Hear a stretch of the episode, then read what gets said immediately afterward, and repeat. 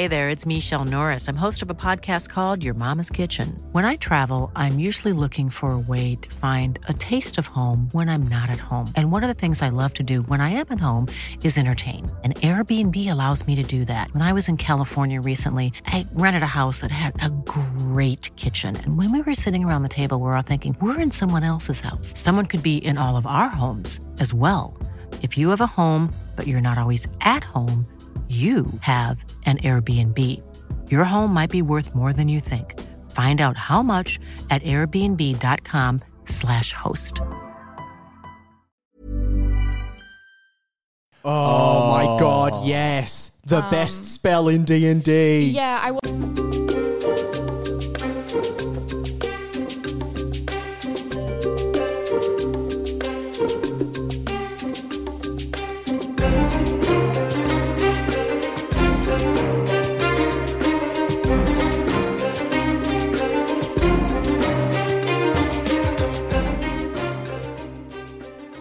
What's up, you slimy fucks? Welcome back to Dungeon Deep Dive. Wow. Just like always, this is me introducing the podcast, the same way I always do. Hello, I'm Lachlan, and with me I have some folks. It's me, I'm Grace Shadell, and I think you're lovely. And it's me, I'm Tully Grimley, and I'm indifferent about you. We'll see, we've got the broad spectrum. We tried to bring an impartial panel here tonight. Exactly. As we assess you, listener, your personal worth. Yes, you. No, not anyone else. No, don't think it could be someone else because there's like a bunch of people that listen. It's just you. I mean you. I mean, sitting there with a low self-esteem. God. Yeah. Look, I have here highlighted a whole text document about your issues with your mother. I like that Grace actually highlighted the text on her screen. Wait for an audio medium. I'm a method actor, Tully. But before we get into anything, I believe Tully has a thing to say. Yes. So we record in the Mingenlands, known as Brisbane. The traditional land of the Turrbal and Yagara people of Australia, and they are the traditional custodians of the land that we stand here, and they have a spiritual connection and a personal connection to it, the land and waters. And these places have always been places of teaching and learning and storytelling, and we are continuing in that tradition. But if any members of those communities, sorry to interrupt, if any member of those communities would like to have their voice on the show, we'd love to have you. Yeah, and we'd just like to pay our respects to elders past, present, and emerging. Yeah. Sovereignty was never ceded.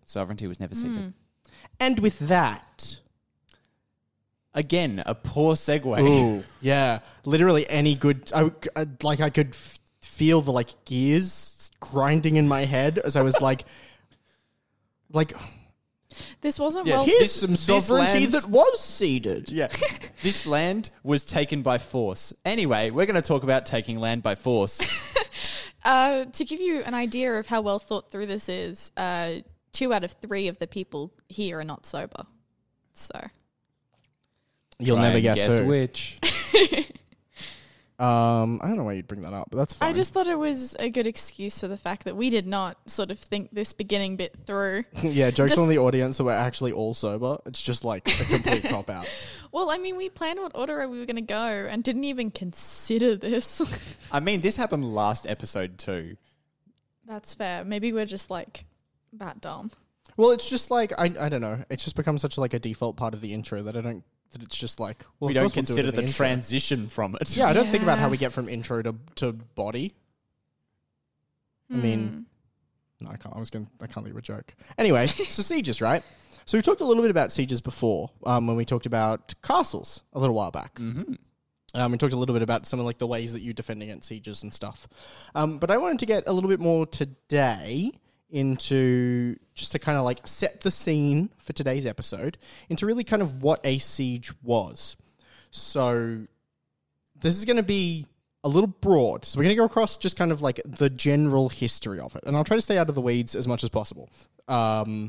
So for our purposes, at the very least, sieges began with sieges in the sense that we would really consider them now really kind of came into prominence during the Roman Empire. So the Romans obviously lived in this world of like ever-changing, ever-shifting empires. The Caesar and his Romans conquering vast swaths of Europe, but there were empires kind of everywhere else. I mean, you could look at, I was looking at a map of the region at the time that Caesar would have been marching on Gaul. And it's crazy, like, to see these land masses that look at least somewhat familiar. I mean, as familiar as ancient cartography can look compared to, like, modern satellite maps. But yeah, it looks somewhat familiar, and seeing, like, written on it, like, Britannia and, like, all of, like, the names of all of these, like, ancient empires and stuff. But they really did kind of dominate the land. And there was just this massive struggle all of the time between them. And the reason for that is because the primary way that battle was conducted, really until the modern era, and even into the early modern era, was through siege warfare. It's kind of this like interesting, I guess, misconception that I was coming across that was really only been broken down much in the last like couple decades, even in like academic circles. Like I saw an article I was reading that was really that had like a lot of really interesting things about it, was written, I think, in 1995, and they were like scolding scholars of their time for putting like too much emphasis on field battles, which weren't really that big of a deal at the time, in terms of like the grand strategic design of a war, and things like castles and stuff, like the capturing and defending of castles, where those were like pretty minor points in ancient warfare. What was typically actually the focus, at least throughout Europe, from kind of the time of the Roman Empire onwards, was the capture through siege of these like great, heavily defended Roman cities, which then obviously fell into the care of the air quotes, the whatever, then fell under the power of the like subsequent empires as subsequent kingdoms and stuff as things. Yeah, rule. There we go. Yeah. Rule. I tell a lie. It probably stretches a little bit back to Alexander the Great, realistically. Alexander the Great kind of kicked off the tradition that the Romans would then kind of pick up at the beginning of and kind of like the 1st century onwards. CE? It's CE, right? Yeah. Yeah, cool. So, essentially, what you would do if you wanted to, in the ancient world, fight a great army. You have to remember that most of the land was not urbanized. There was nothing kind of between these massive cities, save for like farmland and stuff. There wasn't this like massive, essentially terraforming of the terrain that kind of exists in the modern world. So you would go from city to city with really not a whole lot in between that was of any real significance. So the main focus then becomes, and especially considering this is like a very like either imperial or feudal era, so the power of the leader doesn't really have any recognized international legitimacy in the way that like nation states do now. Because, I mean, now you're not allowed to capture territory through warfare. You're just not allowed to. It is illegal to annex land. You're not supposed to. But, like, sure, obviously people do, but people have committed war crimes for forever. Yeah. But you're not allowed to do that. It's not a legal transition of authority. You're allowed to occupy territory for the sake of the warfare, but you're not allowed to interfere with the actual place. And you've got to give it back at the end, unless, like, the treaty changes that. By contrast, the ancient world really loved stealing cities. They just were crazy about that stuff. Got to catch them all. Yeah. Yeah, you got to catch them all. Want to be the best. That's actually, that song was created by Alexander the Great.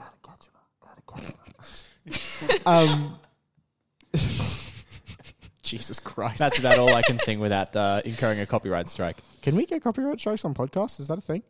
They try. You can. I'm pretty sure like us singing it wouldn't incur it.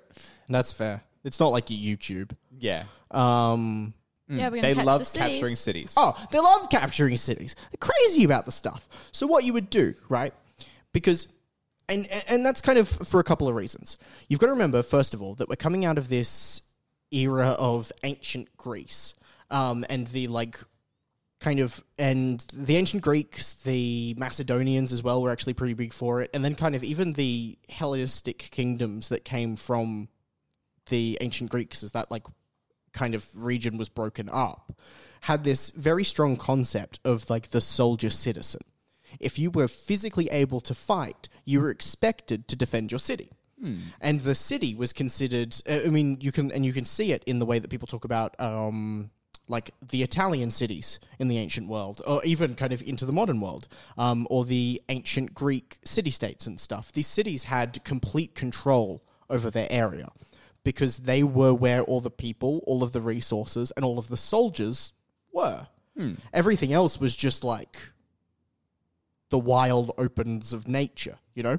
So there was this idea that the only way to really formally kind of capture anything was to make sure that you had the cities. At the very least, your advance is going to be, you're going to be in trouble if you go past a city and leave it behind you. Yeah, because then you've got people behind your lines. Yeah, exactly. But even more than that, for instance, when Caesar was conquering Gaul, as he was marching on the capital city, his armies went past another like big major city that didn't actually have any real like economic or military significance. It was just a major city in the sense of its size, and nobody really wanted it. It wasn't doing anything there, and he was actually really desperate to get to the chieftain of the empire, who was in the capital city, who'd like fled to the capital city. Yeah. So he had to keep marching on to this city, and he stopped for like 8 days to besiege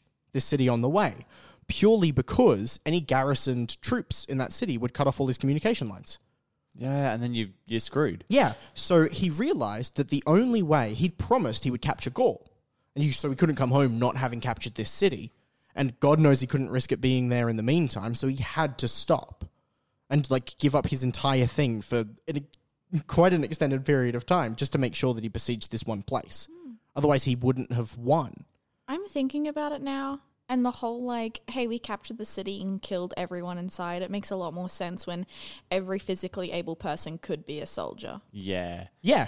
I was like, wow, that's really just like symbolic savagery to really show how horribly these nasty people are. But that's like... But yeah, if every person could potentially be a soldier, then you kind of like might want to make sure about that one. Well, that was at least the prevailing attitude, really, up until the 1600s.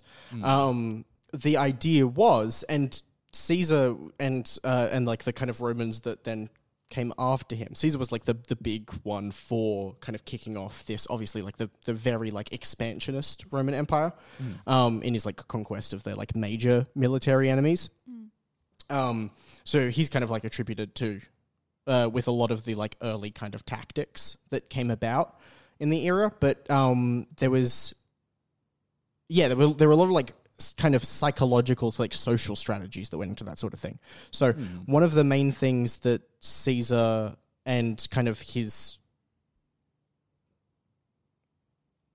One of the main things that besieging armies would do is they would try to just completely raze cities as they went past to scare other cities into surrendering. It was this interesting kind of give and take. And you see it even until one of the most recent examples of it was when I think in the 1500s, when the Dutch people in the Netherlands were rising up to get independence from the Spanish crown. And the Spaniards sent a duke, this like really, he had this like reputation of being like really violent, really like a horrifying enemy to face. He was like known for his like kind of terror tactics, his like killing of civilians, that kind of thing. Yeah. And they wanted to make sure that they could get this rebellion quashed and get these cities to surrender like as quickly as possible, because they were fighting another war, like in another part of the world, and the resources were spread way too thin. So at first he comes in and he just like decimates a town. And every town around it immediately is like, yep, no, okay. So, hang on. Like, these, I tend to avoid this correction so as not to be a stickler, but do you mean decimates in the traditional sense of 1 in 10 killed or no, destroyed everything? Some accounts of some of his sieges talk about how, like, there weren't any nails left in wood. Shit. Like, he would destroy towns. So then everyone around them is like, fucking, I don't want any part of that. And so, and this is kind of the rub. This is how you see, like, how these empires work. Because what happens when you surrender is the officials give over sovereign control. That's it. The city's theirs now. It's not like now where you walk into a city and you do your thing and you leave at the end once you've proved your point. Yeah, it's just theirs. They handed it over. And there were a lot of things in place to ensure that there was then a peaceful transition whenever possible. And a lot of the time, actually, it ended up being a relatively peaceful transition. Yeah, as peaceful as that can be. Yeah, so they would typically, like, they would execute, a lot of the time, they would execute the garrison, for instance, because obviously you don't want your enemy's soldiers in your city. Yeah.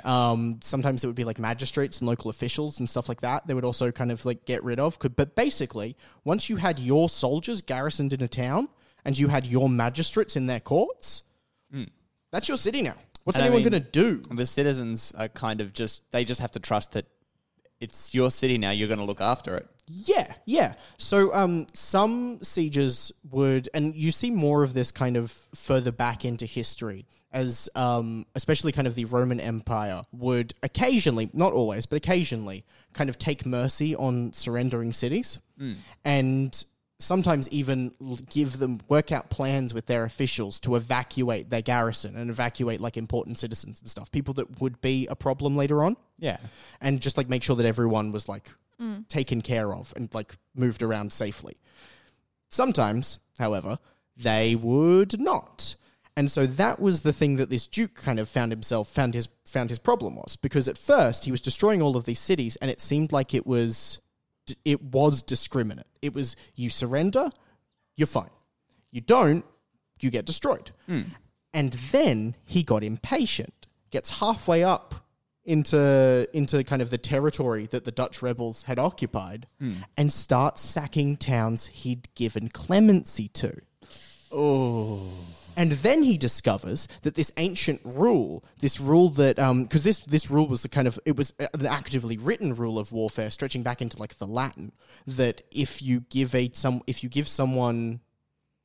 embark on like a terror campaign in siege warfare, you have to give fantastic rewards to a town that surrenders. And the reason for that, and it's interesting to see how kind of like practical these things emerge from, because the reason for that is immediately, as soon as he started sacking towns that he'd said he was fine with, all of the other rebel towns then buckled down and forced them out of the Netherlands.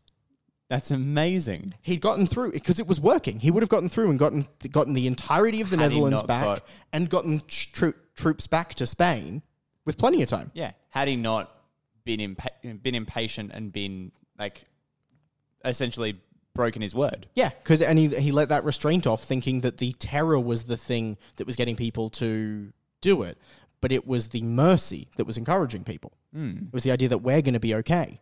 And as soon as that wasn't true, it all fell apart. And you see that kind of like we may as well fight back because we might get killed anyway. Yeah, there's no point in playing it safe if he's just going to come around in 3 months' time anyway. Yeah, yeah. So I know I've been going on for a while, so I'll try to wrap it up briefly, but I feel like it's also important to kind of talk about what a siege really is. So now you can kind of see like the way it works politically. Oh, the other important thing to note is that castles were kind of important, but they were important typically only as part of a broader defensive strategy. So they would typically be built, those fortifications and stuff, in the gaps between like large settlements and large like fortified structures.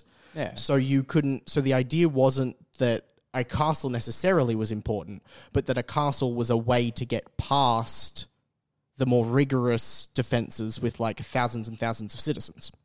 Yeah. You would try to find, that would be like their gap in their essentially like military border. Because, like, if you couldn't defend it, it wasn't your border. That's how things worked back then. Yeah.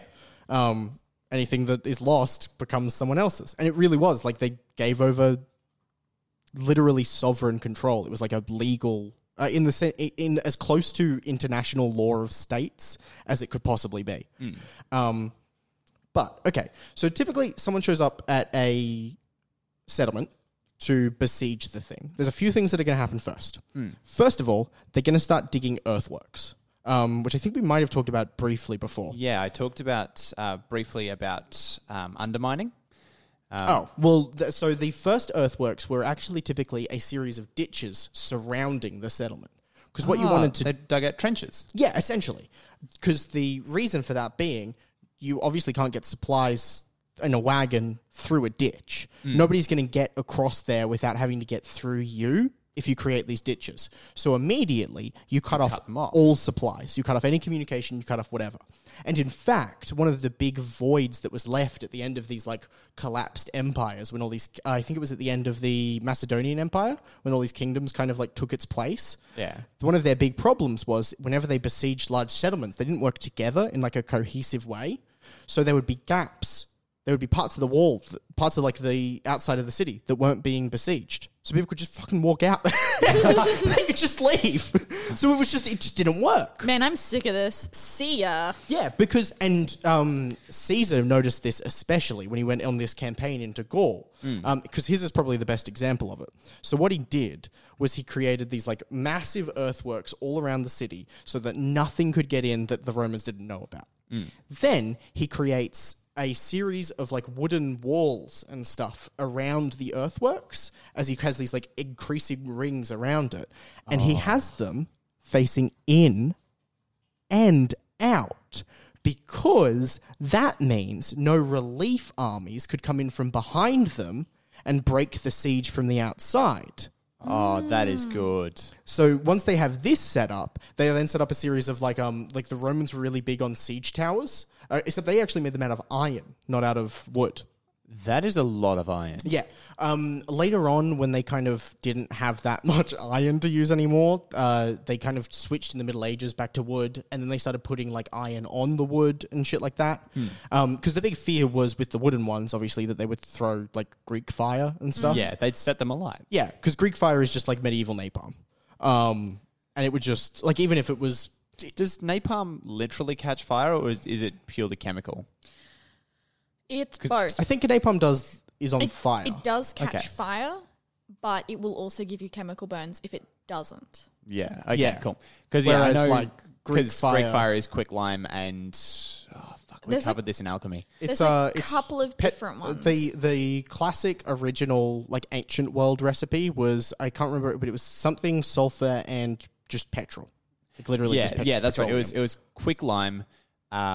and sulfur, and the quicklime, when it came into contact with water, I believe it was, it causes a flash of temperature. I think it's the oxygen, because they had to originally keep it bottled up, and it would only work when you broke it, or when you like squirted it out into the air, it would just ignite.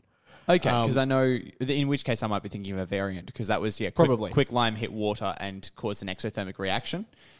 And that's what was the ignition point for a lot of Greek fire. I couldn't say for sure, but I'm assuming that was the later, more sophisticated versions. Maybe. Because they used to burn on impact instead of when you hit the air. So they were probably filled up and had a separated section with water in it in the pot. It could be that it needed water and oxygen. It could potentially. Potentially. That sounds like something that they use for naval fights and stuff. Yeah, yeah. It was really big in that sort of thing, but it was also really useful, obviously, against these massive siege towers and siege weaponry. Because the idea of those was you would create them to a couple stories above the top of the walls, and you just drive it on in. Yep, and you just climb on top, and you just be like, "Hello, I'm in your city now." Yeah, you got archers to take out the tower defense, and you just walk on in. Yeah, so you would have these set up. They would use ladders a lot, but the ladders weren't really typically straight wooden ladders. They would either use siege machinery to launch a rope ladder over the other side, or they would get a wooden ladder that they would then tent peg into the ground with ropes to make sure that it couldn't. So that's why you don't hear all the time about ladders being knocked over. Because they very quickly figured out how to stop that. Yeah, they fastened them. So as this is happening, you'll typically also have a series of troops that are trying to, like, march on the walls. Mm. For a long time, they were, like, soldiers with, like, massive, long, heavy spears, really impractical spears, that were then, like, flanked by archers and some, like, kind of lighter infantry. Mm. Surprisingly, very little cavalry used in, like, pretty much any of these. Knights and stuff were really mainly used for, like, garrisons. Yeah, well, because I can't imagine horses to be too good when you're mostly stationary. Mm. Yeah, war horses are famously expensive, difficult to move, and hard to train as well. Yeah. So it's just, like, it wasn't worth the resources for something that could only be used in a handful of situations. Like, really, it was only if you were a garrisoned knight riding around your city that you knew very well. Yeah. Or, like, the surrounding area, then that would maybe be useful. So, and because they were so expensive and they were so difficult to do, they were just like, fuck it, you can just stay in the city. Yeah. I mean, I know they're expensive. I, in your campaign, had to find myself a warhorse by literally essentially giving somebody the ability to blackmail me straight to the head of the city. Yeah, just straight, like, you just gave them the power to kill you. Yeah, like, I gave them the power to have me executed. Wild. So that's how expensive warhorses are. So they weren't typically used. They did sometimes use elephants, though, up until about, like, 1100. That's hot. Yeah. They used some elephants they got from the Middle East. It's great stuff. Great stuff. Because the elephants knocked down the ding-dang walls. Fantastic animals. Excellent siege animal. Just big boys. So once you have, like, these kind of... You've got your earthwork set up, you've got your tower set up, you've got ways to, like, march on the walls. The main tactics then are to try and obviously get through them. So you could do that either with, like, a battering ram, which is going to usually be, like... break something that, like, wasn't in great repair or something, or like a door or something. They also had a variant of a battering ram that was, like, spiked at the front that would, like, dig into the wall. That was supposed to actually, like, break holes in the wall. That's cool. Yeah, that was good fun. And then so the main tactic becomes from the people on the outside. Because you don't want to be in a siege for too long. The longer the siege went on, usually the worse it was for the attackers more than anything else. Mm. Like, sometimes people would be starved out, and there were sieges where that happened. But, like, in one of the Crusades, there was a siege where that happened, and the Crusaders came with, I think, 115,000 men, and they needed two other kingdoms to back them up before they could win this siege. So, like, it wasn't practical to starve people out. You just didn't have the resource. You didn't have the manpower. You needed to switch. A 3-year-long siege means switching out, like, 4 different armies in that process. And then you need, like, a consistent and strong supply route and, like, the means back home to supply this army with consistent supplies. Yeah, and they've got somewhere easy to defect to if they don't want to work with you anymore. So then you have to turn to, like, mercenaries, which are just, like, a whole other thing. They're so expensive. They're so difficult.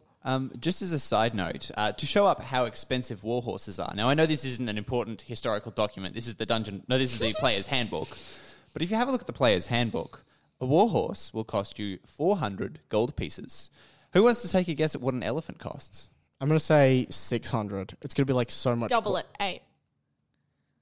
200. Whoa! An elephant costs half of what a war horse costs. But it's better. Objectively. God, I need to keep that in mind. Well, also, that's the thing. A warhorse is faster. A warhorse is about 50% faster. Oh, but an elephant will do sieges for me, thank you. So yeah, I think exactly. I know who I want to be my friend. I'd much prefer the elephant. Also, like, think of the street cred. Yeah, right? Like, you get an elephant instead of a warhorse, and I'm pretty sure legally you have to get, like, a plus to charisma somewhere. You definitely get advantage on intimidation, at the very least. Oh, definitely, yeah. But yeah, so the idea is typically the way you'll win is you get them to surrender.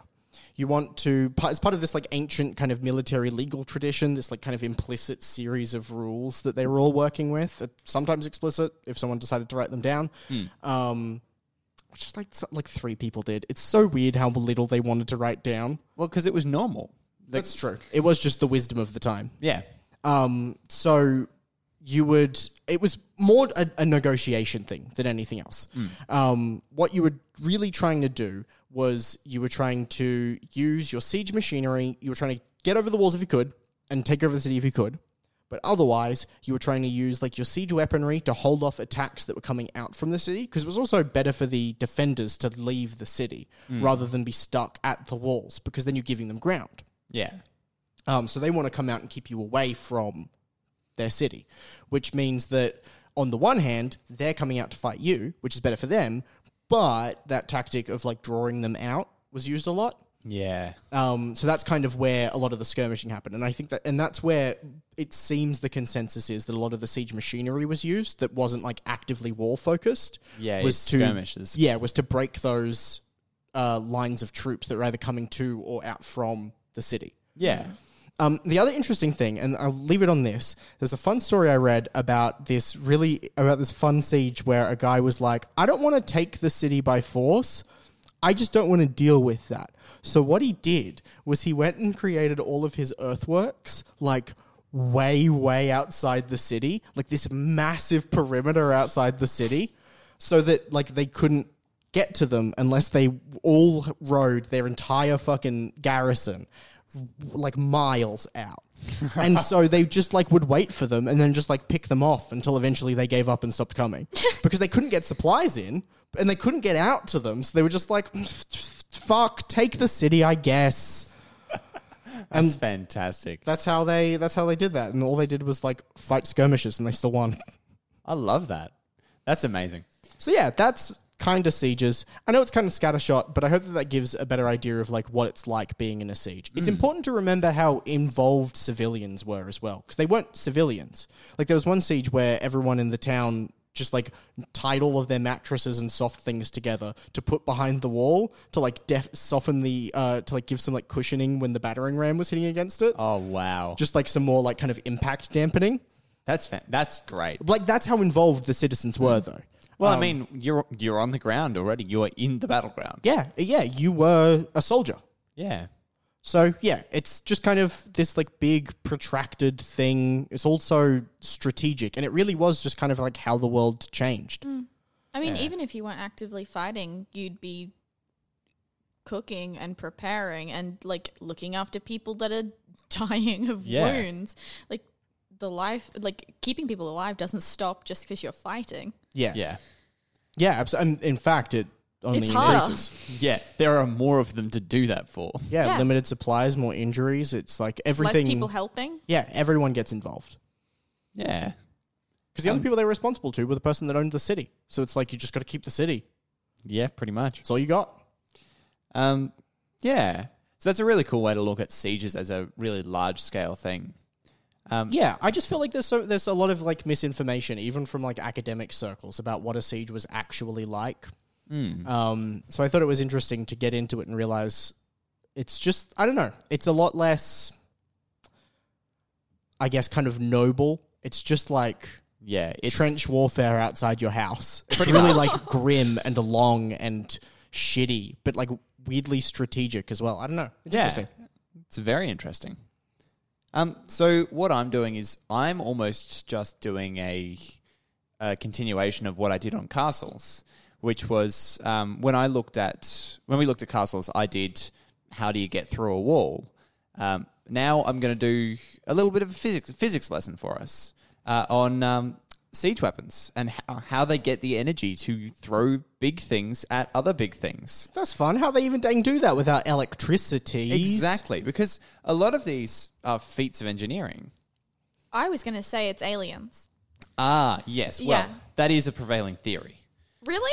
No. Am I right? Yes. Well, I'll take it. I don't know what that means, but you said yes, and that's all that matters. So I'm going to be having a look at, how siege engines work and what provides them the energy to throw big things. So I'm just going to start off very quickly with a bit of nomenclature of basically saying there is a lot of dispute over what thing is called what. Yeah. There is no official defining record that you can definitively say is correct. The thing that everyone thinks of as a catapult, you know, the Age of Empires catapult. Yeah. It's essentially like a spoon with some ropes that like throws some things. Yeah. It's a straight-armed rotational catapult is the best way to describe it, because the word catapult actually refers to anything that throws things. And there's even dispute over where the name came from. I've been finding two different definitions. The first one means shield piercer. Yeah. The other one means downwards thrower. Oh.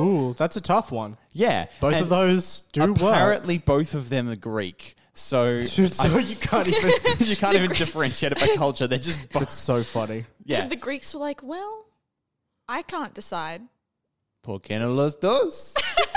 Yeah, I really like when people, because I was reading some articles where people were trying to like avoid those like modernisms, and using like the proper language. So you'd see like people talking about like, oh, and they would load them up. They would load up the catapults, the trebuchets and stuff with missiles. Because, like, that's just what they called rocks and arrows, apparently. Well, a missile is just a projectile. I know, but it's just fun, because, like, a missile's not just a projectile. It's not a projectile. Call it a projectile, then. But, like, if you don't have any other missiles, that's the first missile, you know? So, essentially, the way... I'm just going to give you guys the way I'm going to talk about it. Yes. So, when I say catapult, I mean anything that throws heavy things. That's just any machine that throws heavy stuff. When I'm talking about what you would immediately think when I say catapult, I'm going to be referring to that as a mangonel. Now, again, there is dispute over whether that is a mangonel or whether a traction trebuchet is a mangonel. Who knows? But I'm going to call that a mangonel because that seems to be the prevailing theory. Then there's the ballista, which is... kind of looks like a giant crossbow. I'll get back to how it works later, but I'm going to call that a ballista. And a trebuchet is the gravity-operated pendulum device. Essentially, it's got a sling on the end that lobs stuff. Oh yeah, it's like what you think of it, like the straight arm catapult if it wasn't dumb. Yeah, cool. And then there's the Perrier, which is the same thing, but instead of powered by a counterweight, it's powered by people. Oh, that's fun. Yeah. It's like the power of friendship. I like that. Exactly. Friendship. I feel stronger with my bros along my side. So as far as the physics of it goes, there are only really three different types of force. I'm going to classify it as four different ways, though. So the first one is tension. Think of this like the way a bow works. You're just bending the wood, and when you let go, it unbends the wood and either pulls the thing or pulls a string that pulls the thing. Yeah, it's just when you find a thing that wants to be one way really, really badly. And you bend it out of shape. And you almost break it, but not enough that it stops wanting to do that. And then you're like, okay, you can go home now. Yeah. Thanks for killing 40 people for me.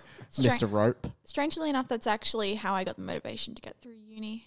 I wanted to go one way, and then I bent myself until I nearly broke, and then I went home after killing 40 people. Yeah. So this is essentially nothing I say makes any sense. Bending or stretching a material to store kinetic potential energy. So a lot of what we're doing is just storing kinetic potential energy. The reason I specify kinetic is because in the case of the one thing that really changed siege warfare, cannons, gunpowder stores, instead of kinetic potential energy, it stores chemical potential energy. Yeah.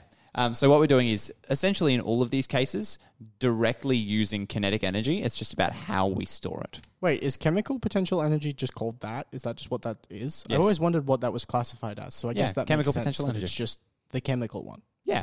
Yeah, pretty much. No wonder I didn't know what the name of it was. It's like I found out recently that the reason yeast is so fucking weird is because it's like the top categories of fungus are like moss, yeast, and mushrooms. Yeah, and yeast is so nebulous. Yeah, so it's like think about how different all the mushrooms are and how little they make sense. I've just seen a lot of them. So like yeast is just like fucking doing its thing. It's just like a billion yeasts. I don't know. I didn't know that. That's fun. You get into mushrooms and it's fucked. Mushrooms are kind of fucked. Real quick though, yeast also isn't different types of yeast. It just decides where it wants to be, and it can be wherever if it wants. If it just changes its mind, but like it just like has a preference. No one's making yeast do anything. It's so weird. Yeast is weird. Anyway, sorry. So essentially, tension. The plural is yeasts. Sorry, that's it. Can we do yeast as a topic? Yeast, yeah. Well, the next two episodes will be yeast and mushrooms. No, just be yeast and then yeast again. So tension is, bending or stretching to store kinetic potential energy. It is directional. So it is always going to be pointing in the same direction. And it has what's called a slow relaxing speed. So the relaxing speed is how quickly it bends back to its original shape. Mm. And tension, whenever you're using a tension spring, it's actually relatively slow to pull back to its regular position. Yeah, well, I mean, I suppose relatively compared to these sorts of, like, inciting forces that we're used to militarily. Oh, but even compared to these others, like... Oh, really? Like torsion. So the difference between tension and torsion, there are very similar forces, but tension is by bending something out of shape, and torsion is by twisting it. So the way you can think of this is... the difference between these is if you get... hold a pencil in your hand, grab a rubber band. Mm-hmm, mm-hmm. Excellent. Now you've got your rubber band. You loop that over the pencil, and then you pull on the rubber band. That's tension. Yes. Now, you can put you can put the rubber band between two fingers, put the pencil in between, and spin the pencil. Mm, yeah. Okay. Yeah, I see what you mean. That's torsion. Yeah. I guess the idea being that because essentially all this is doing is storing the force you put into it. Because you can twist something so many more times than you can bend it, because it's like it's not going against its whole form. Exactly. You then get to store so much more of your own force. Yeah. Or so much more of your own potential kinetic energy. Yeah. And then that's interesting. Yeah. I wouldn't have thought about that. And so it's a rotational force instead. So usually in siege machines, this was using twisted ropes, leather, or animal sinew. Okay. So ropes were the most common because they were the least prone to catastrophic failure under pressure. Also, they were the least expensive.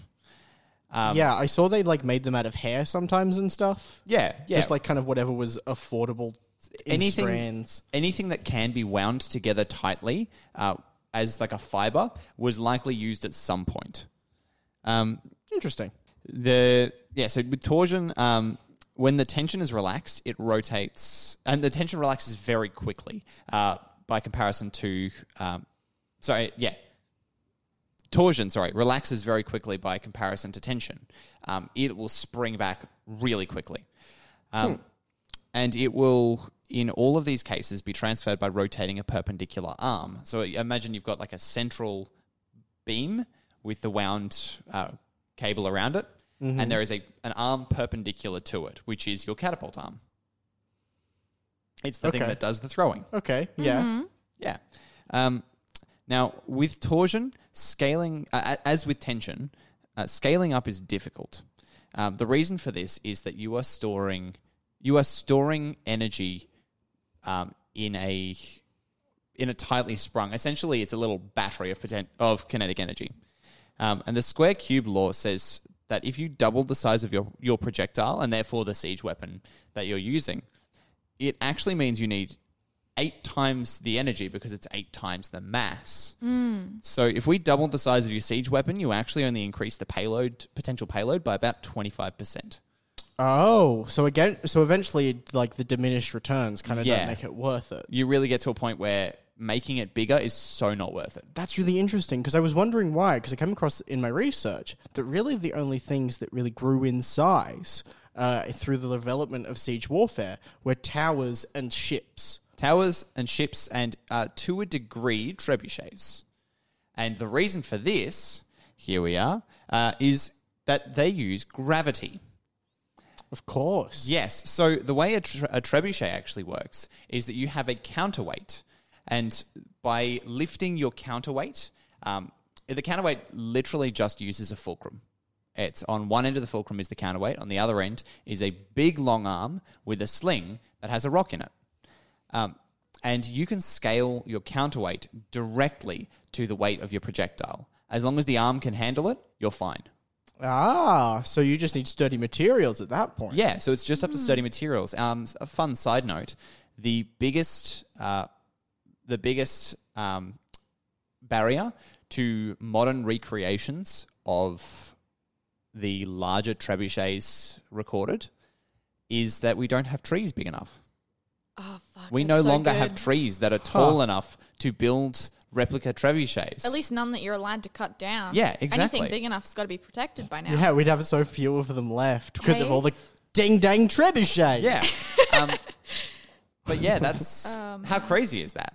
Hey, that's kind of fucked. Yeah, it's nuts. It really goes to show why there was such a resistance back when, like, people had the resources to kind of do whatever they want. When we're talking about, like, the time of an empire where it's, like, kind of, like, a lot of, like, untouched resources and a lot of, like, resources always changing hands. Yeah. You can see why they would avoid using the same material over and over. Even though, like, in the Middle Ages, they transitioned to using lumber for pretty much everything. Yeah. Well, I think that the problem with this is that you need large, intact, single pieces of lumber for a trebuchet. Yeah. I'm assuming because hardwood. If you have any joints in the arm, they're going to break. Because you are putting, like, that is, it's not storing as much, any real energy under it, or not storing it for use, but it is under tension. Yeah. That's cool. So, you can see why, like, you wouldn't use wood on a tower if you were making a gigantic fuck-off trebuchet. Yeah, exactly. Or you would use, like, smaller pieces of wood nailed together. That's neat. Yeah. But essentially, it's converted using a lever and power scales directly with size. So you can just add a bigger counterweight and you're fine.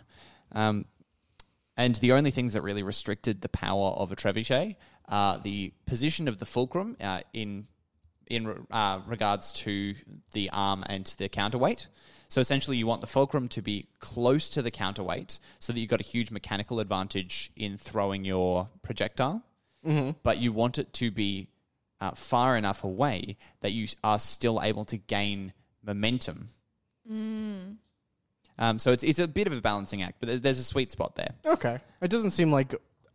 nearly as hard as organising a catapult. Yeah. Is that not a catapult? A mangonel? Yeah. Seems like that's a much easier fix. Exactly. And then, so we've figured out how we store it. Oh, yeah. The other one is people. Technically we store chemical potential energy in the sugars and fats in our bodies, sugars, fats, and proteins. But that's really not important because that's more biology. I actually function exclusively off of gravitational potential energy. Oh, there you go. I'm always falling. Always falling. I'm electrical energy. I'm an electricity type. Did you not know that Grace was a lightning bolt? I didn't. Oh. Yeah. Grace is a lightning bolt, and I'm rain, I guess.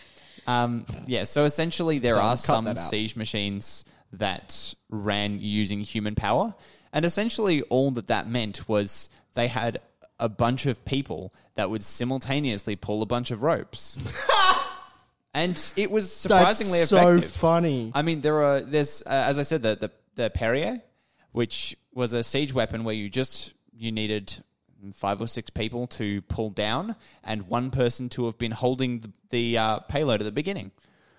And that's it? And somebody calls out, ready, pull. I mean, pulleys are fucking incredible. So I guess that's really all you need. That's just so funny to me. And they went to such like great lengths to come up with these like mechanisms, and everyone was just like, if you just asked me, I'd have done it. And in that case, they never needed to rewind anything. They never needed to. Because then you could just pull it back. So then you just pull it back, add another thing. So they could fire 3 or 4 times a minute. Fuck, that's so cool. Yeah. Just pulling on ropes with the lads on a Friday night. So who was using those?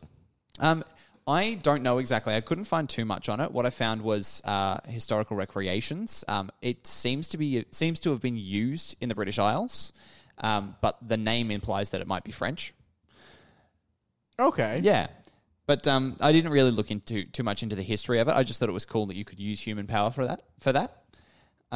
But then there's the conversion method. So this talks more about how the projectiles travel. Mm-hmm. So the first one is a tension spring. Which is that you pull tight on it and then release. And that will either directly throw the projectile, like in large bows, or it then pulls the arm which pulls the projectile, like in the case of a tension mangonel.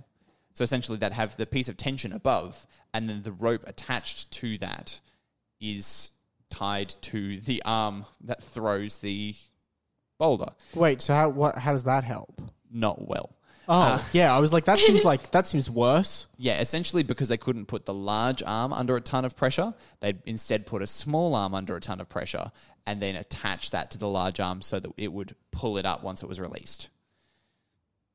Because if you put the big spooning arm under a lot of pressure, likely it's going to break. Oh, so it's just a way to like get it a bit tighter. Yeah, pretty much. What was like the effectiveness of that? Tension springs, not very good. Yeah, main reason for that is because it really has such a huge chance. So, the slow relaxing speed means it doesn't suit small projectiles because it just, by the time they've left, they've not reached the high enough speed. Yeah. And putting materials under a lot of tension runs the risk of high energy catastrophic failure. Yeah, God, that's fair. I mean, it's something that's going to launch a boulder like 400 meters over a city wall. Like, you probably don't want that to break next to your head. No, and it's limited a lot by the materials you use and the method of storage, because you have to hold it back with a quick release. That's tough to do, and the materials that have the ideal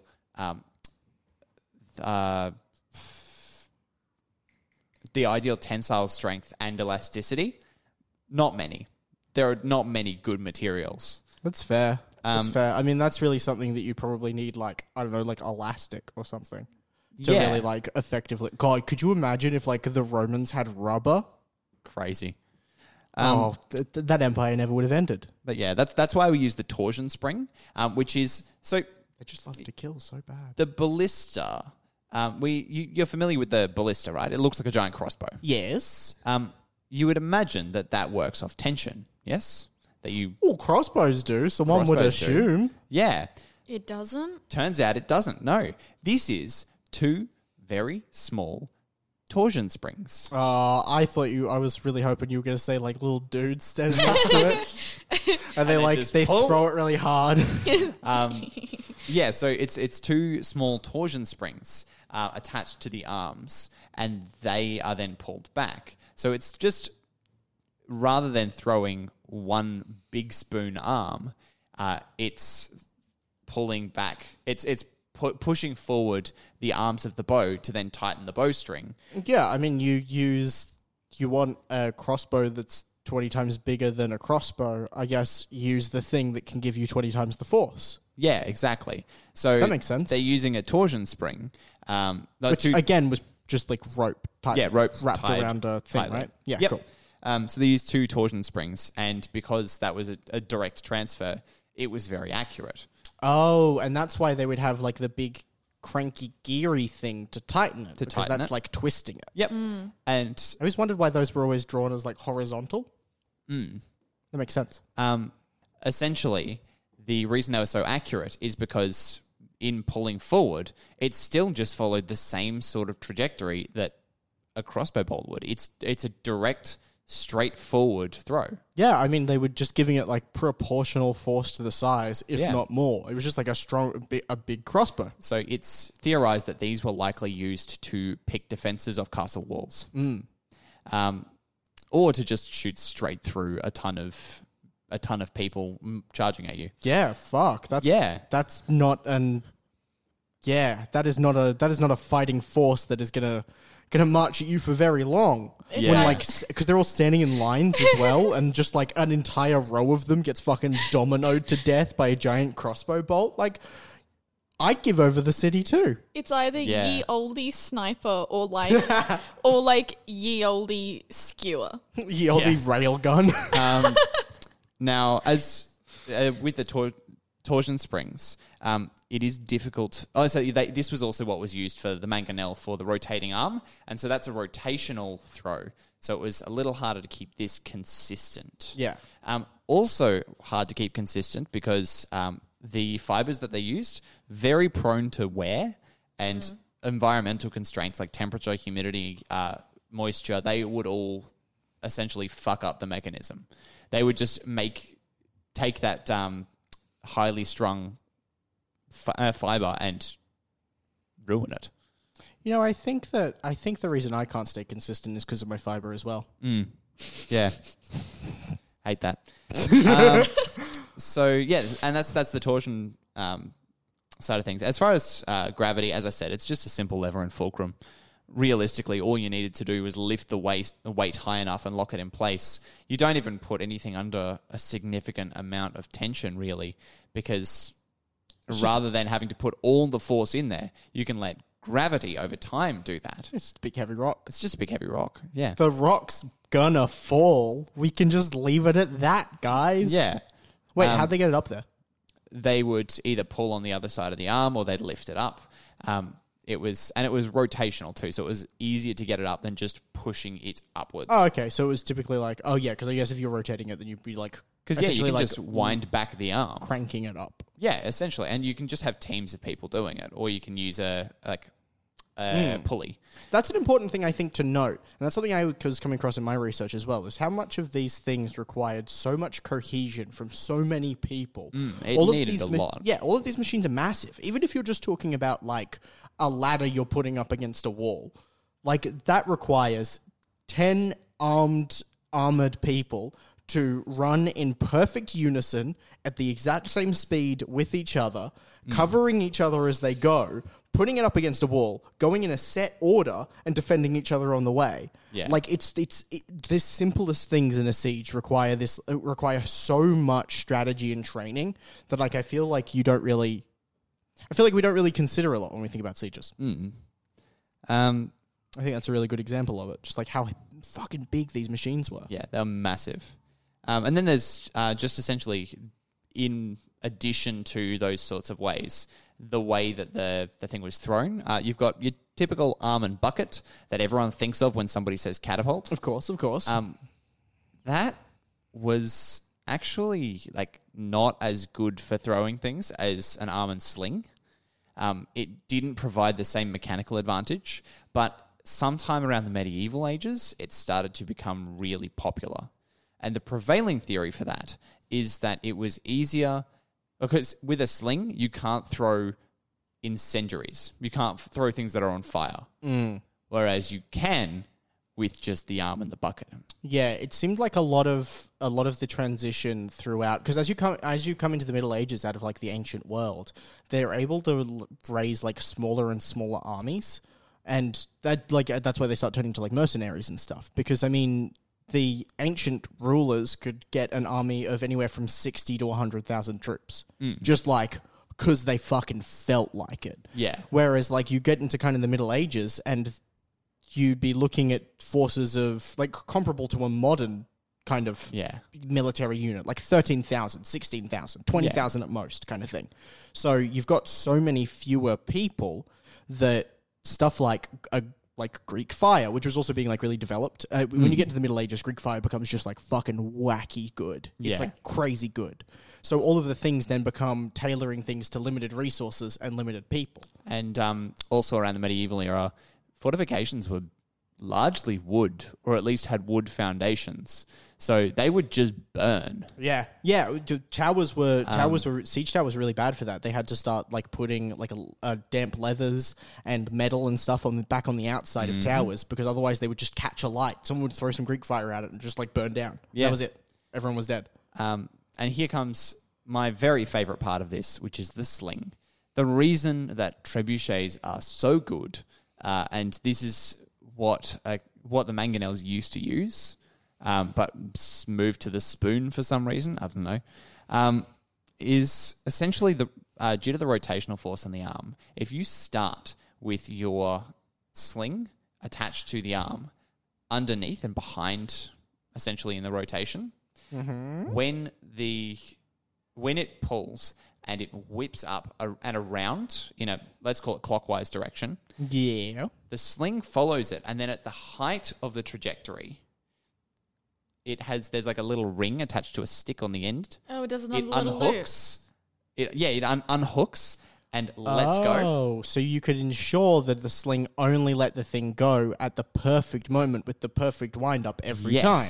And also, it does a lovely little double pendulum, which anyone who's studied Year 11 physics could tell you is a way of very quickly adding a whole bunch of velocity. Because you convert essentially the rotational velocity really easily into increased force in one direction. One direction? Oh, because the sling is the second pendulum. But yeah, I see. The first pendulum is the arm, and then the sling follows its own arc around that. They're both getting their own momentum, and both are pushing the missile. Yes, and that missile goes flying at a very, very high speed. That's fun. And so that's how trebuchets threw big rocks real fast. Anyway, that's all I've really got for the physics of it. I've talked for a little bit now. But yeah, this is my love letter to the physics of siege machines. I wish we had cities like that still, that you could just like besiege. You could just like surround the city and just be like, what's up? It's my city now. Like imagine trying to do that in an Australian capital city. Yeah. Where the fuck would you even go? Oh, like, God. Do we start in what? Annerley? Caboolture? Like, where do we start? Where is Brisbane? Logan? People in Caboolture are already throwing shit at each other. Do you reckon you'd start from the north or south? Or do you reckon you'd start from, like, the western suburbs? No, I'm going to start... Mountains down. I'm going to start digging earthworks just outside Logan, all the way around to the top of the Sunshine Coast. And by the time Brisbane notices... between the Sunshine Coast and Noosa, because they're a separate council. I don't give a shit. Do you think I care about councils anymore? You got to go around the edge of the Moreton Bay Brisbane Council. The border of Brisbane is the ditch that I create to starve Brisbane. That's the outside. Anyone on the inside should give me the dang city. Give me the city. Yeah. Give me the city. And with that, we're going to take a very quick break, and then we're going to come back. And Grace, we'll own Brisbane. Yeah, we'll own Brisbane. And B, Grace is going to run us through some very handy things that you as players can do with Siege. I don't know how handy they'll be, but they're fun. They're fun. Yeah, that'll do.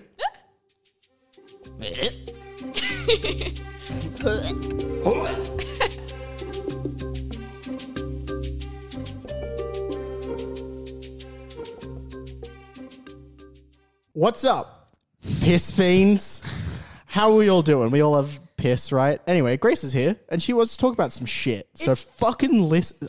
I swear to God, fucking listen for once. Please. Thank you, Grace. So, just be so mean today. Wow, yeah, it's really confrontational. Okay, so basically, I just went on and I found a bunch of really cool stuff that I thought would be really useful in a siege, or not even useful, but just stuff that I would like to use in a siege as a player. And I have two DMs here, and I thought, how about I just like list off a bunch of cool stuff and get them to tell me if or not whether they'd let me do it. Yeah. Good. Yeah, okay, fair enough. Let's go. Like, hey, will you let me? This is great because these ideas may legitimately get used in one or both campaigns. I really hope so. I've done my homework and I just leveled up, so I'm like keen to try new things. I mean, as if I was ever not going to have a siege. Literally, like the backstory of the thing you're at is a siege happened. Yeah. I mean, it's like the whole thing. This campaign started very, very shortly before you recorded Castles. Oh, true. I was really in that. God, is that why I did that? Maybe. Oh, well, I'm committing now. It's fine. Okay, so the first thing I have it like broken up by like the main siege machines, and then I have just some like cool miscellaneous things that I think are neat. That's fine. Okay, for a ballista, I have the second level spell heat metal. I just think it'd be really cool if you heat it up. The shit that you were shooting at the castle, really hot, because it is described as red hot, which I'm assuming, depending on what it hits, could set something on fire. I mean, to be fair, you've got to have access to a ballista and bolts and be on the front lines. Oh, I'm saying if this is something that you have already, if you've got a ballista. That's what I mean. If you've got access to those things, you've worked hard to get access to those things. I'd say the addition of heat metal is a very clever and innovative way to add something to that siege, I would allow it, definitely. Yeah. I mean, it's like... There's no reason not to. Yeah, I couldn't think of a single reason why you wouldn't, because it's literally just you're heating up some metal. It's not like one of those things where like you're like, oh, I want to create water in their lungs. Dun, dun, dun. It's like, no, it's just metal. Yeah, you can fucking make that hot. Yeah. Yeah. And good on you. Even as far as making things catch fire, I mean, that would probably be a role for me, whether or not it catches fire, because you have heat and oxygen, but you don't necessarily have a spark. And whether or not you get fuel depends on how well you aim it. So I'm happy to leave that to the dice to decide. Oh, yeah. Like, if you hit something wood with, like, a bolt that you've used heat metal on, like, yeah, that's a pretty good chance that's going to catch fire. That's going to be on fire now. That's cool. Okay, so the next one I have is trebuchet / catapult / whatever the hell you want to call the thing that you use to throw shit at people. Mm-hmm. Okay, so... one of these is flesh to stone. Just thought it'd be cool if you could just throw some stone people over the wall. Just throw some fellas. I mean, not the people you like. If you like, I don't know, were fighting people and you just like, as you said, some of the soldiers came out of the city to fight you. What if you just like... threw them back? What if you just got some? Well, I mean, on the other hand, why not do it on the people you like? Throw your army over the walls. Fair enough. If you've got someone who's really nasty, just like... Yeah. Yeah, well, because it's like, well, think of this, right? You have flesh to stone, right? Mm-hmm. So you are going to be fine for a little bit, as long as the duration of it is long enough for you to, like, get on the ground and load some more up. Mm. You could use one of those ones that would launch, like, 3 times a minute and get, like, 40 people over before the spell runs out, and then you just kind of, like, run amok. Flesh to stone is a concentration spell, and if the stone is broken, then you retain those injuries when the spell ends. It's also every 6 seconds every round you make a constitution saving throw. On 3 successes, you turn back to flesh. On 3 failures, you're petrified. So there is no way this goes well. Either you, as a person, are thrown over the wall, or like by the time you land, you were a person again. That's bad, because you're a person getting thrown over a castle or city wall. I mean, you could probably... You've got 3 saving throws, right? So if you can get 2 successes, you could probably in 12 seconds get from siege machine to ground, and then... but then you are just kind of... shatter. Yeah, that's fair. And that's the thing, because it isn't a permanent spell, because it's concentration. Oh, yeah, no, like that you could. There's definitely a good chance you'd explode when you hit the ground. And my thought is you then end up with flesh pieces all over the road, which is, for me, more biological warfare than anything else, and a good use of a 6th level transmutation spell. Well, that's fun. I mean, I did recommend it to the people you don't like, because I didn't think they'd really survive it. They're definitely not surviving that. At that point, I feel like you may as well just throw regular folks, though, right? You might as well just put them in the trebuchet, save the spell slots. But that's the thing is, like, a regular person lands in one place. A stone person shatters and then turns into flesh. Also, a regular person doesn't do enough. It doesn't do a huge amount of damage on impact. A stone person will do a lot of damage and then just sort of meat out. As if you threw like a 100-kilo dude, like with.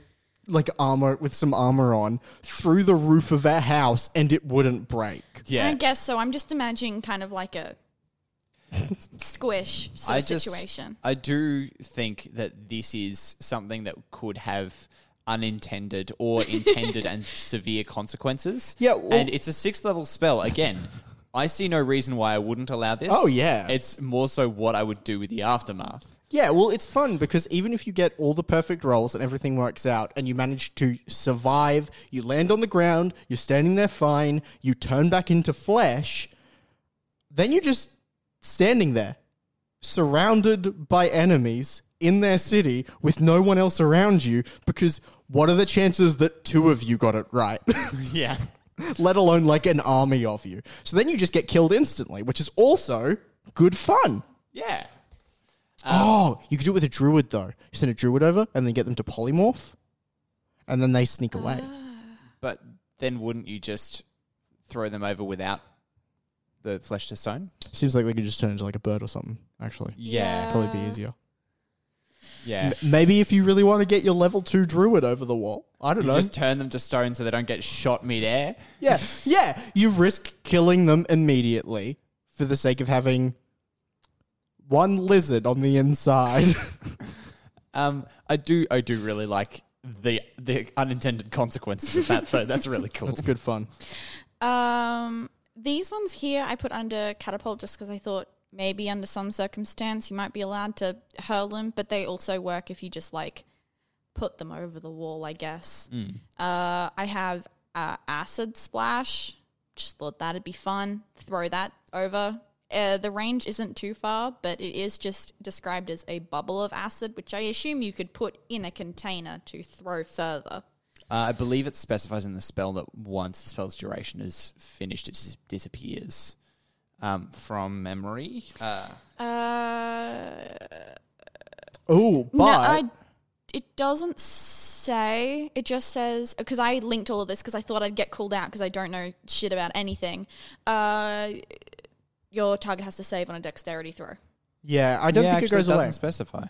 Yeah. Doesn't specify. I could see that being useful as much as like I'm not sure if you could. Yeah, maybe it was a sage advice like tweet from one of the creators, which means that's not binding. Yeah, fuck that. Good advice, just not binding. What would you store acid in D&D? Glass. They didn't have glass in the medieval era. It just didn't exist. Glass wasn't a thing. Not around like this kind of time, not around like the height of like siege warfare. They didn't put things in like glass things. That wasn't like a readily accessible container. They didn't have. Actually, when was blown glass a thing? When was glass invented? Because I'm pretty sure they did have glass bottles, it's just they weren't widely used. Oh shit! Yeah, it's old as hell. I guess it was just like. I wonder why they didn't use it. Because I do know that it was like weirdly recent history that they started using them like commonplace. I mean, I think it was just time consuming to make. Yeah, it's expensive and time consuming. You need a lot of heat. You need a lot of expertise, and you can't really stopper it as well as you can with a clay vessel. And clay was just easy and didn't break as easily. Yeah, that's fair. You want something that's durable. And until they realised that glass was just impervious to most things apart from impact, it makes sense to put things in the hardier material. Oh, it was it was because they used because later on they added lead into it so that you could work with it longer. Yeah, cool. Because it was too. That's why you couldn't like blow it properly and do like stuff with it, like complicated things, unless you had like an artisan. Yeah, so you could get glass vials. It would just be like they're more expensive. Yeah, I mean that seems reasonable. Then in that case, like I don't see any reason why that wouldn't work. Yeah, because put it in anything else, it'll eat away at that instead. Yeah, I mean, hell, if you just put it on something that, like you just coat a missile with it and start shooting that at the walls, I'd give you, like, I'd do something with that. I don't know what I'd do, but I'd do something with that. I wouldn't necessarily give it the full power, but I would certainly allow it to do extended damage. Yeah, definitely. On the same thing about in terms of, like, something useful that would need to be contained, I have infestation. Ooh. If you could just like pop that in it doesn't have to be anything particular, I guess, like clay jar. I forgot that this is a cantrip. Just chuck that over. Yeah, that's just a cantrip. A cloud of mites, fleas, and other parasites.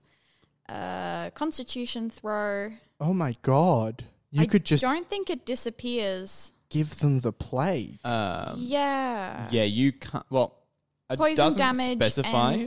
It does say the range is 30 feet. I'm assuming that's 30 feet that you can control it within. Yeah. I would assume conjure, right? 30 feet is where you could, like... I would assume it would be both conjure and move. Because you can sorry. I'm reading the rest of the spell and then you move it around. Just you, like, control it. I see. Yeah, I would assume it would be both. That being said, I would probably allow... using a lot of different concentration checks. I think I would use concentration checks probably to keep it going outside of range. Honestly, I'd probably just say use a spell slot for it. Maybe, yeah. I'm I'm kind of lax about cantrips. Like, if you have something real fun to, funky to do with a cantrip, then, like, I don't know, talk to me. You can just spell slide. It'll be fine. I mean, I think for me it would be concentration checks to keep it running outside of the range. That's especially fair. If you're lobbing it over a wall and you can't see it. Yeah. I would just make them hard concentration checks. Oh, because if you pass enough of them, it's spectacular enough to do it. I guess, yeah, I just mean from the perspective of, like, if you're just, like, launching it over the wall to just create an infestation and then just, like, letting it do its thing, then I'd just be like, I don't know, use, like, a level 2 spell slot, go for it. Yeah, that's fair. But that's fair. If you're, like, controlling it, that'd be a different thing. Mm. I have this one under miscellaneous and catapult. It is delayed blast fireball. Oh my god, yes. The best spell in D&D. Yeah, I wasn't sure if it would be useful to just like throw over or whether or not like the distance would let you do that, or if you could put it in something and then have it like, I don't know, on a timer because it's delayed, just like a little grenade you chuck over. Yeah, well again, you have a range of 150 feet to cast it to. Yeah, because after that, after it explodes, it's each creature in a 20-foot radius. And if you can, it can be successfully thrown by other creatures, so surely it can be thrown by a catapult. You are risking it blowing up in the catapult because like that's what it says when a creature does it, they make a save. They make a dexterity save. If they succeed, then it doesn't blow up and they can throw it up to 40 feet. So if you put that in a catapult, I would say make a save for like maybe intelligence, maybe dexterity. I don't know. I'd have to think on what that would be. The one the page I'm looking at says that like any creature touching it has to make a dexterity throw. I guess just because it's a bit delicate. Yeah, which I would mean if you conjure it inside the siege machine. Oh, I see. The operating of it would have to risk blowing it up. Yep. Oh yeah. It would be that idea of like a catastrophic failure. Yeah. Except like if the catastrophic failure made the sun shoot you with a laser. Yeah, it's really good because I was looking at it because goes around corners and sets every flammable object that isn't being worn or carried on fire. So that's your house. Yes. I, at risk of giving away things that I'm definitely going to put in my game, thoughts on just like a series of battle mages outside a city all casting like concentrated beams of delayed blast fireball at the walls to just like fucking tunnel straight through. I mean, I feel like doing... I mean, it's 12d6. That's a lot. No. Base damage, 12d6. It can concentrate up to 1 minute, which is 10 rounds, and each round that it hasn't detonated, you add a D6. So by the end of that, that's 22 D6. Yeah, like imagine you get 3 battle mages standing outside just shooting that at one spot on the wall. I feel like that wall's not going to stand for very long. Yeah. No. It's essentially just like cutting through with lasers and just like, you're just in now. Yeah, plant one there for a minute, and you have done an average of, hang on, 77 damage. An average of 77 damage with a single 7th level spell. Delightful. I really enjoy that. So an average? Yes. That's stupid. Yeah. The maximum would be... 132 damage. I like that. And the bare minimum is 22 damage. It's still pretty... That is if you roll 1 on 22 times. So another one I have, this is moving away from throwing stuff at people. This isn't a catapult. This is essentially a siege drill to underdig. There is, I'm pretty sure it's a homebrew that somebody made for their like dwarf people. And it's essentially just like where did I write it down? An immense drill mounted on the front, powered by an arcane engine or steam engine, depending on your campaign. A hatch at the rear allows 2 medium creatures to crawl inside, and it is designed to dig tunnels underneath fortifications, but it might be found in use by miners or dwarves undertaking extravagant projects. I see in my world that is something that 1 or 2 people in the world that exist may have built. Yeah, I imagine they're not common, and if they are, they're hard to get a hold of. But I thought, you know. But yeah, if you can go to the great lengths to organize that, and to transport it to where that undermining needs to start, you're using it. That's a thing. You're using that thing. Oh, yeah. Mm. I mean, I would probably just treat it as like a kind of Da Vinci-esque, like how like Da Vinci did sketches of helicopters that would have worked had they built them, but they just didn't kind of thing. Like that sort of thing. It's like, it's a thing that has been like theorized and drawn up and everything, but nobody's ever fucking built it because what a waste of resources. It probably doesn't even work. Would you like to know? It would. Would you like to know what the hit damage for this is? I would love to. It's 10d10. Ooh, woo. It's 10d10. 10d10's not too bad because you do have a great range on that. Yeah. Because that could be as low as 10 or as high as 100. Yeah. That's... And yeah, again, you're going to average around about a 55 for that. Mm. I did find out, though, what the hit points of, like, the thickest castle walls would be. Mm. Turns out, if we're going off of the spell Wall of Stone, it's a 30 hit points per inch of wall, and the thickest castle walls were 30 feet. So that castle wall would actually have 10,800 hit points. So it would still take you, on average, so hang on, 10,500... 10,800. 10,800 divided by 55. So it would take you 196 rounds, which is 196 divided 6 times 6, which is 1,176. Beautiful. 1176 divided by... Takes 20 minutes on average for that drill to get through the thickest castle wall using the stats for Wall of Stone. Yeah, so you can see why sieges last a few days. And that's getting through the wall straight through. Like, that's not undermining, that's going straight through. Yeah, that's just like drilling. I think that is would definitely allow you to do that. Seems reasonable to me. 20 minutes to get through a 30-foot rock wall. I mean, they're going to go at you in every way, shape, and form to stop you from drilling through their wall. I think 20 minutes is a good time frame to have to defend. Yeah, if you can keep people off that fucking thing, this like delicate like early steam machinery for 20 full minutes and not have like a wall collapse and kill you all, then you earn it. There you go. Earned that. Fair enough. I have a siege ladder. It's just a siege ladder. My notes here are, it's a siege ladder, lads. I don't know what to say. Yeah, it costs 10 gold pieces. I mean, I'd probably make it cost more than 10, but again, would definitely let you make and have one. Oh, yeah. Yeah.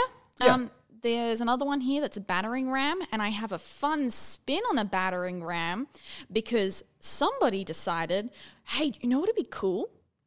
You know, really cool. If we made a battering ram made out of bones that a necromancer could make, it's just cool. The description here is an undead siege engine created by a necromancer. It needs no crew to operate and takes one move action to load itself and one action to fire. Oh my god! It's cool as hell. This one, I would be costing spell slots to use that. Oh, absolutely. Because that's 6 seconds to raise and then use a battering ram, which is like even the smallest battering rams are big. Yeah. I mean, I would say it takes 6 seconds for a policeman to use one of the handheld battering rams. Yeah. The trade-off was, I don't have the page up at the moment, the trade-off was a normal battering ram they had listed as doing, I think it was 5 or 6 D10 damage with a successful hit, like that sort of thing. But this one was only doing 3, as in like they were like, "Hey, you get a little less power, but it's more convenient." Yeah, because the big issue with a battering ram was always being able to keep the battering, because you need like 10 people at least, 10, 20 people to operate a battering ram. Yeah, just to like to move it and then to start swinging it and stuff like that takes a lot of manpower. So the big issue with a battering ram and with shit like that is always keeping people safe for long enough to for it to finish working.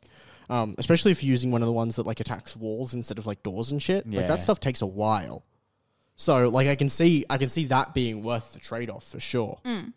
Definitely. And yeah, I would say the lower damage works, I would probably still be costing spell slots. Yeah. I would say at the very least you'd be a second level spell slot to a first level spell slot to operate it once. I would say probably a first level spell slot to load it and then a second to use it. Just because it's separate actions. True. Maybe if it's call it a fourth level spell slot to operate it for 15 or for 3 rounds or something like that. Yeah, maybe that'd be a better way to just like scale it up. Yeah. Mm-hmm. So it is still you're still getting better value for spell slot when you use like a higher level spell. Yeah, call it 30 seconds for a 4th level spell slot. That's 5 rounds. Yeah. Mm. Yeah. The rest of the stuff I have isn't linked to any particular siege machine. This is just cool stuff that might be useful in a siege. The first one is a 2nd level pyrotechnics spell. The description says, extinguish a fire in a 5-foot cube and turn it into either fireworks that blind onlookers on a failed constitution roll or smoke that fills a 20-foot radius that obscures an area for a minute or until the wind blows it away.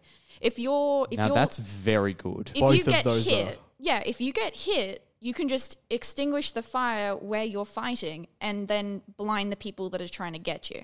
Or just go set some fireworks off.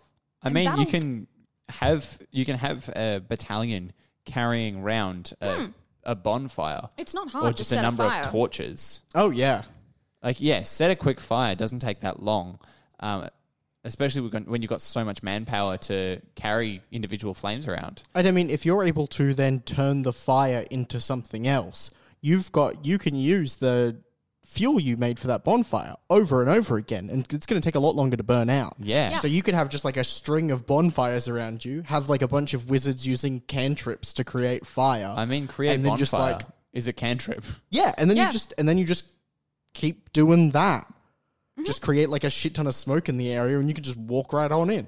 Yeah, I mean, 20 feet of smoke, 20-foot. You said cube or sphere? It just says 20-foot radius. 20-foot radius. Okay. Well, so a sphere. Yeah. Yeah. That's pretty great. That's kind of phenomenal. You're obscuring vision for that long. That's amazing. You could obscure your you could obscure your siege machines with that. Mm. Yeah, I mean you could cover almost anything that wasn't intended to go to the top of the wall. Would be completely obscured. Like the wall is the only thing that's going to stick out over the top of that. Yeah. That's crazy. That's really neat. I only have 2 left. Mm-hmm. The first one I have left is Move Earth, which is a 6th level transmutation spell. Yep. Move the earth. Terrain no larger than 40 feet. Reshape dirt, sand, clay, any manner.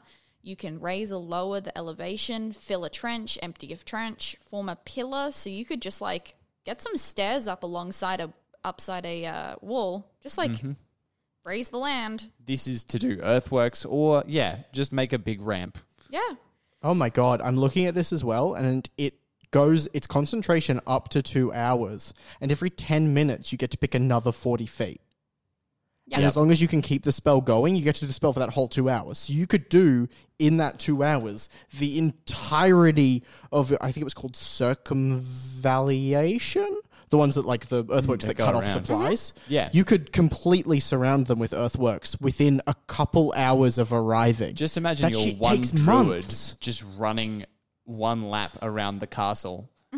And that's the time it takes to cast that spell. Yeah, literally in the time it takes to walk around the outside. Yeah. You've got it done. And that's, what, a couple hours? That's absurd. Yeah. It would also be very safe for the people that you're fighting with, because it says here that because the transformation happens slowly, creatures in the area can't be trapped or injured because they can see it coming. So you can just, like, have your troops advancing as you move the earth for them.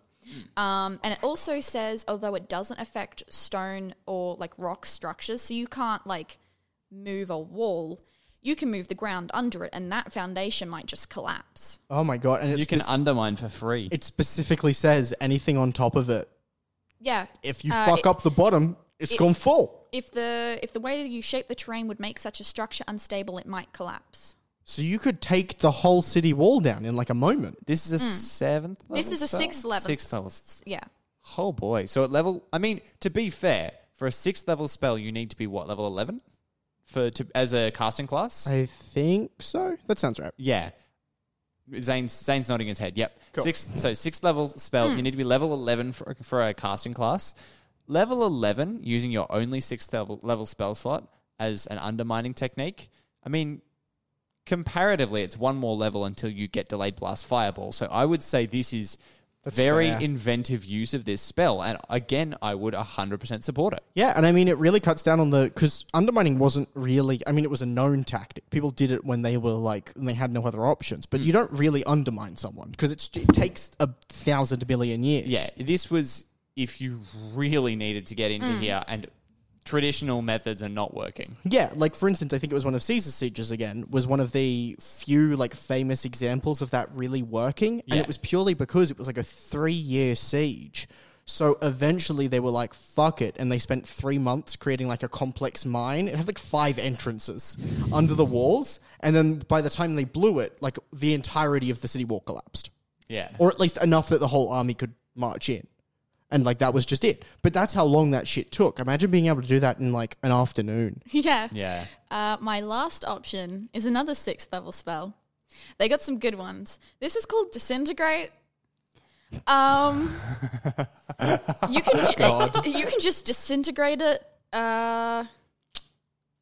It does specifically say that you don't have to use it on a creature. It says, like... an object. I love that you can use it on a creature. Though. You can disintegrate some folks. This is one of those instant kill kind of scenarios. This spell automatically disintegrates a large or smaller non-magical object or a creation of magical force. If the target is a huge or larger object, the spell disintegrates a 10-foot cube portion of it. Oof, 10 foot. So if it's enormous, if you can't get the whole city, but you can get in. You can get into the city. This is at the very least removing the doors and quite possibly removing a cornerstone that again could collapse a portion of wall. Yeah. It also has a little note that says when you cast a spell using spell slots higher than 7th level, the damage increases by 3d6 for each slot level above it. So you can just like keep assuming that refers to the section where it's if it's cast on a creature, it does 10d6 plus 40. I mean, that static 40 is very good. Yeah. And to be clear, if it reduces you to 0 hit points, you do disappear. You are now disintegrated. Yeah. And most of the resurrection spells do specify that you need to have a body. Yeah. That's true. There's only like one that you could use at that point. True resurrection. Yeah, fuck. Yeah, this one here, a disintegrated creature and everything it is wearing and carrying except for magic items are reduced to a pile of fine grey dust. The creature can be restored to life only by means of true resurrection or a wish spell. Jesus. So I saved this one for last because I thought it was the most like sort of... let's just punch this guy right in the face. Yeah, I mean, that's going to do it. That'll get you there. That's gonna... I mean, work. I do quite like the idea of, as a defender, using Disintegrate on the bottom corner of a siege tower.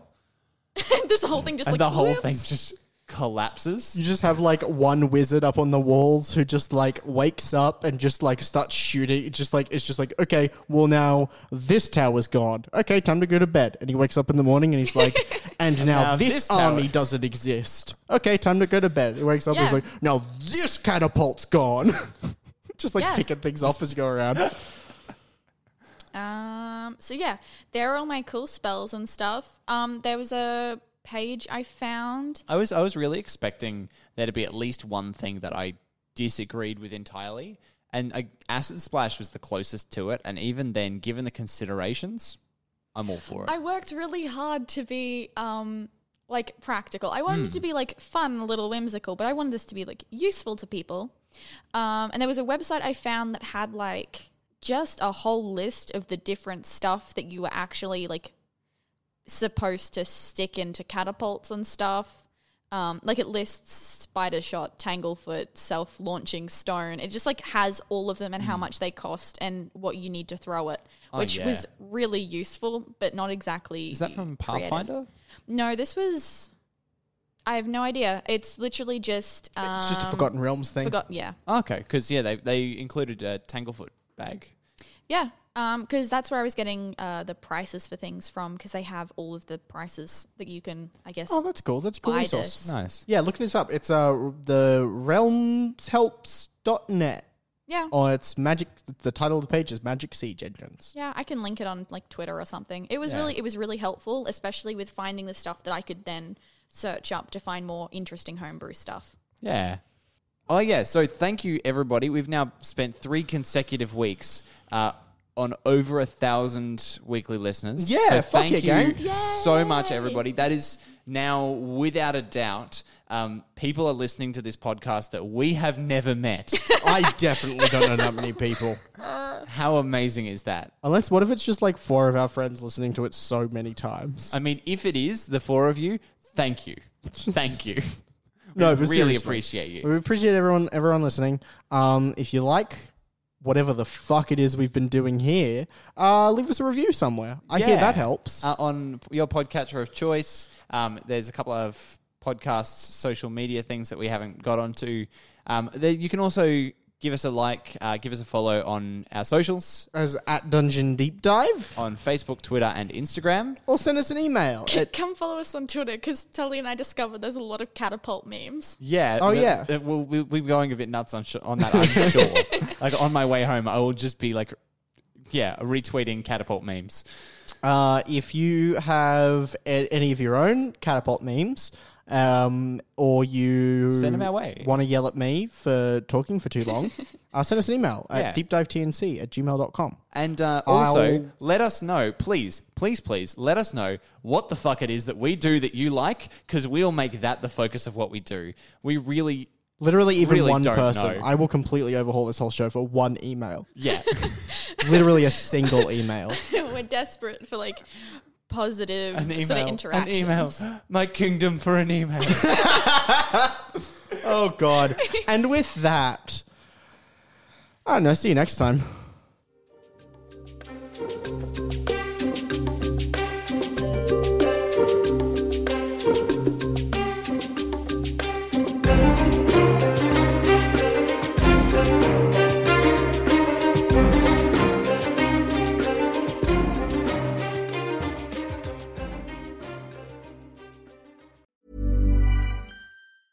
Hi, I'm Daniel, founder of Pretty Litter. Did you know cats tend to hide symptoms of sickness and pain? I learned this the hard way after losing my cat, Gingy. So I created Pretty Litter, a health monitoring litter that helps detect early signs of illness by changing colors, saving you money and potentially your cat's life. Pretty Litter is veterinarian developed, and it's the easiest way to keep tabs on your fur baby's health right at home. Go to prettylitter.com and use code ACAST for 20% off your first order and a free cat toy. Terms and conditions apply. See site for details.